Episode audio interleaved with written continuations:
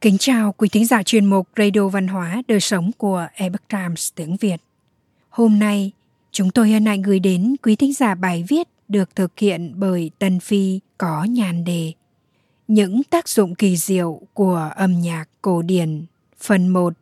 Bài do Xuân Hoàng biên dịch theo bản gốc lấy từ Epoch Times Hoa ngữ. Mời quý vị cùng lắng nghe. Thiền hữu ngũ âm, nhân hữu ngũ tạng. Thiền hữu lục luật, nhân hữu lục phủ. Thử nhân trì giữ, thiền địa tương ứng giã. Trời có ngũ âm, người có ngũ tạng. Trời có lục luật, người có lục phủ. Con người do đó tương ứng với thiền địa vậy. Là một trong những cây nồi dưỡng thành âm nhạc trị liệu, tổ tiên của người Trung Quốc từ lâu đã sớm khám phá những bí mật của quy luật vũ trụ và tiết tấu của sinh mệnh. Khái niệm dùng âm nhạc trị liệu sớm đã có từ lâu trong lịch sử Trung Quốc. Âm nhạc già sở dĩ động đãng huyết mạch, lưu thông tinh thần, hòa chính tầm dã. Người chơi nhạc cho nên dùng chuyển huyết mạch, lưu thông tinh thần và chính lại tầm vậy. Tỳ tại thanh vi ca, khứ ưu mạc nhược nhạc. Tạng tỳ khi bất thường thì biểu hiện bằng ca hát, giải sầu chỉ bằng chơi nhạc. Hào dược giả giữ trì sanh địch. Người giỏi dùng thuốc cũng như giỏi dùng sanh. Thất tình trì bệnh, khán hòa giải muộn. Thính khúc tiêu sầu, hữu thắng vu phục dược giả dã.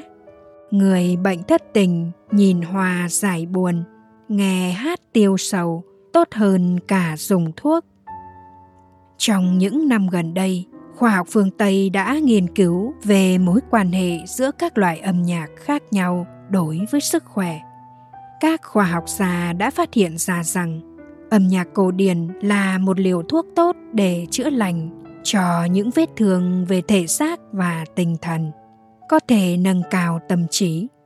Ứng dụng của liệu pháp âm nhạc Music Therapy em tê trong các lĩnh vực lâm sàng đã luôn được chú ý trong những thập kỷ qua. Nhiều nghiên cứu đã cho thấy sự khác biệt giữa âm nhạc cổ điển và âm nhạc hiện đại đối với sức khỏe thể chất và tinh thần của con người. Mọi người sinh ra đều có thiên phú về âm nhạc. Các nhà nghiên cứu từ Đại học Stanford ở Hoa Kỳ và Đại học McGill ở Canada đã từng đăng một bài viết trên tạp chí Nature, trong đó chỉ ra rằng âm nhạc có thể ảnh hưởng và thay đổi mức độ cảm xúc, thậm chí ảnh hưởng đến mức độ tập trung của con người. Bài nghiên cứu này cho rằng âm nhạc giống như ngôn ngữ, nó cũng là một trong những khả năng nhận thức bẩm sinh của con người. Kể cả những người không biết gì về âm nhạc thì khi sinh ra cũng có sở hữu tế bào âm nhạc. Trong thí nghiệm này, những nhà nghiên cứu đã chọn các tác phẩm của Boyce, nhà soạn nhạc người Anh vào thế kỷ mười tám mà ít người biết đến. Kết quả phát hiện, bất cứ khi nào những người tham gia thí nghiệm cảm thấy có sự thay đổi trong âm nhạc, họ đều sẽ bấm nút. Nghiên cứu này đã cho thấy rằng những người hoàn toàn không biết gì về âm nhạc cũng có khả năng cảm nhận tiết tấu và âm điệu, có thể phân biệt phần đầu và phần cuối của bản nhạc, có thể phân đoạn và hiểu các thông tin mà thính giác nhận được. Các nhân viên nghiên cứu cho biết âm thanh mà chúng ta nghe được kết nối trực tiếp với hạch hạnh nhân, trung tâm cảm xúc của não bộ. Ảnh hưởng của âm nhạc lên não khiến cảm xúc của chúng ta có sự liên hệ trực tiếp với âm nhạc. Hiệu ứng Mozart. Âm nhạc của Mozart không chỉ không mai một qua thời gian mà còn vượt qua lĩnh vực âm nhạc thưởng thức thuần túy, sở hữu các tác dụng chữa bệnh kỳ diệu, từ bệnh Alzheimer đến bệnh động kinh, từ cải thiện trí thông minh đến giúp bò tăng tiết sữa, vân vân. Rất nhiều báo cáo nghiên cứu y học đã đề cập rằng Âm nhạc của Mozart có tác dụng chữa bệnh rất cao. Hiệu ứng Mozart đã có mặt tại mọi lĩnh vực nghiên cứu hiện đại. Có học giả đã phân tích rằng đó là do giai điệu trong các bản nhạc của Mozart phù hợp với phương thức vận hành của não bộ con người. Hiệu ứng Mozart được công bố lần đầu tiên trên tạp chí khoa học có thẩm quyền Nature vào năm một nghìn chín trăm chín mươi ba. Các thí nghiệm của hai giáo sư từ Đại học California đã chứng minh rằng nghe các bản sonata của Mozart trong mười phút có tác dụng tăng cường trí thông minh. Họ chỉ ra rằng âm nhạc cổ điển có thể nâng cao tâm trí. Liệu pháp âm nhạc ở phương Tây cận đại. Vào đầu thế kỷ mười chín, một số bác sĩ tâm thần ở Âu Châu đã phát hiện ra rằng có một số bệnh nhân không phản ứng với các loại kích thích nhưng lại có lực cảm thụ đối với âm nhạc. Kể từ đó, mối liên kết giữa âm nhạc và y học đã dần được coi trọng. Vào đầu thế kỷ này, nhiều cơ sở dành cho người khuyết tật, viện giáo dưỡng, trường giáo dục đặc biệt ở Âu Châu và Hoa Kỳ đã bắt đầu sử dụng âm nhạc để chữa lành những nỗi đau về thể chất và tinh thần của trẻ em và người khuyết tật. Hơn nữa, phát hiện hiệu quả là tương đối tốt. Trị liệu bằng âm nhạc đã trở thành một môn học chính thức trong khoảng giữa và sau Đệ Nhị Thế Chiến.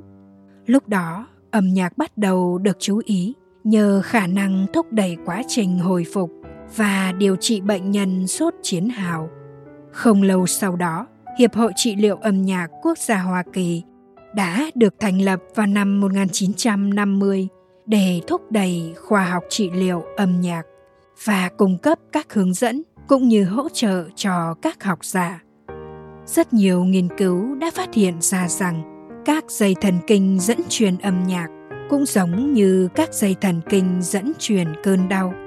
Vì vậy, các bác sĩ đã sử dụng âm nhạc để giảm bớt cơn đau sau khi sinh nở, xoa dịu bệnh nhân trong các phòng khám nha khoa, làm giảm một số triệu chứng của bệnh ung thư cũng như tác dụng phụ của việc điều trị.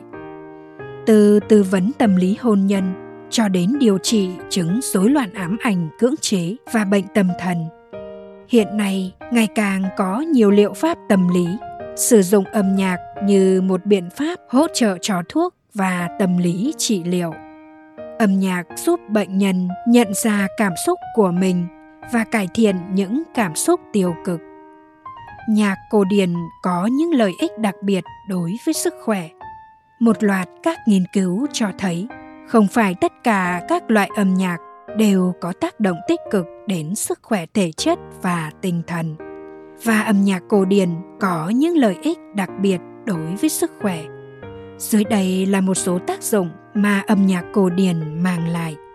Nhạc cổ điển thúc đẩy sự phát triển của thai nhi. Theo nghiên cứu của các học giả ở Âu Châu, Mỹ Châu và Trung Quốc, âm nhạc cổ điển có thể kích thích thính giác của thai nhi một cách lành mạnh, mang lại lợi ích đáng kể cho thai nhi trước khi sinh. Các nghiên cứu phát hiện ra rằng việc cho trẻ nghe nhạc của Mozart và Bach từ nhỏ có thể mở rộng thể tích của não bộ, tăng hoạt động của các tế bào thần kinh, giúp khả năng suy luận trừu tượng của trẻ phát triển bình thường. Các nghiên cứu cũng cho thấy rằng việc kích thích thai nhi thường xuyên bằng âm thanh, chẳng hạn như nhạc cổ điển nhẹ nhàng và tiếng thì thầm của cha mẹ, có thể thúc đẩy sự phát triển của các dây thần kinh cảm giác và các trung tâm cảm giác ở vỏ não của thai nhi, tạo nền tảng cho sự phát triển trí tuệ. Ngược lại, dưới sự kích thích của âm nhạc hiện đại và tiếng ồn, thai nhi sẽ bồn chồn, nhịp tim đập nhanh hơn, cử động của thai nhi cũng tăng mạnh. Các nhà khoa học Tây Ban Nha cũng phát hiện ra rằng thai nhi đối với âm nhạc là có yêu, ghét. Mặc dù còn trong bụng mẹ, nhưng những thai nhi cách ngày dự sinh mười hai tuần đặc biệt thích những bản nhạc nhẹ nhàng và có tính hòa âm cao như nhạc Mozart, Verdi, vân vân và rất bài xích nhạc Reich. Nghiên cứu còn chỉ ra rằng âm nhạc cổ điển có thể xoa dịu trẻ sinh non.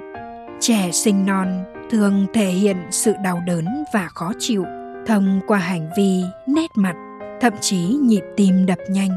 Nhưng khi nghe nhạc cổ điển, hành vi, nét mặt và nhịp tim của trẻ sinh non có thể khôi phục trở lại bình thường. Quý thính giả thân mến, chuyên mục Radio Văn hóa Đời Sống của Epoch Times tiếng Việt đến đây là hết. Để đọc các bài viết khác của chúng tôi, quý vị có thể truy cập vào trang web epoch times việt chấm com. Cảm ơn quý vị đã lắng nghe, quan tâm và đăng ký kênh. Chào tạm biệt và hẹn gặp lại quý vị trong chương trình lần sau. Kính chúc mọi điều bình an và tốt lành đến quý vị cùng người thân.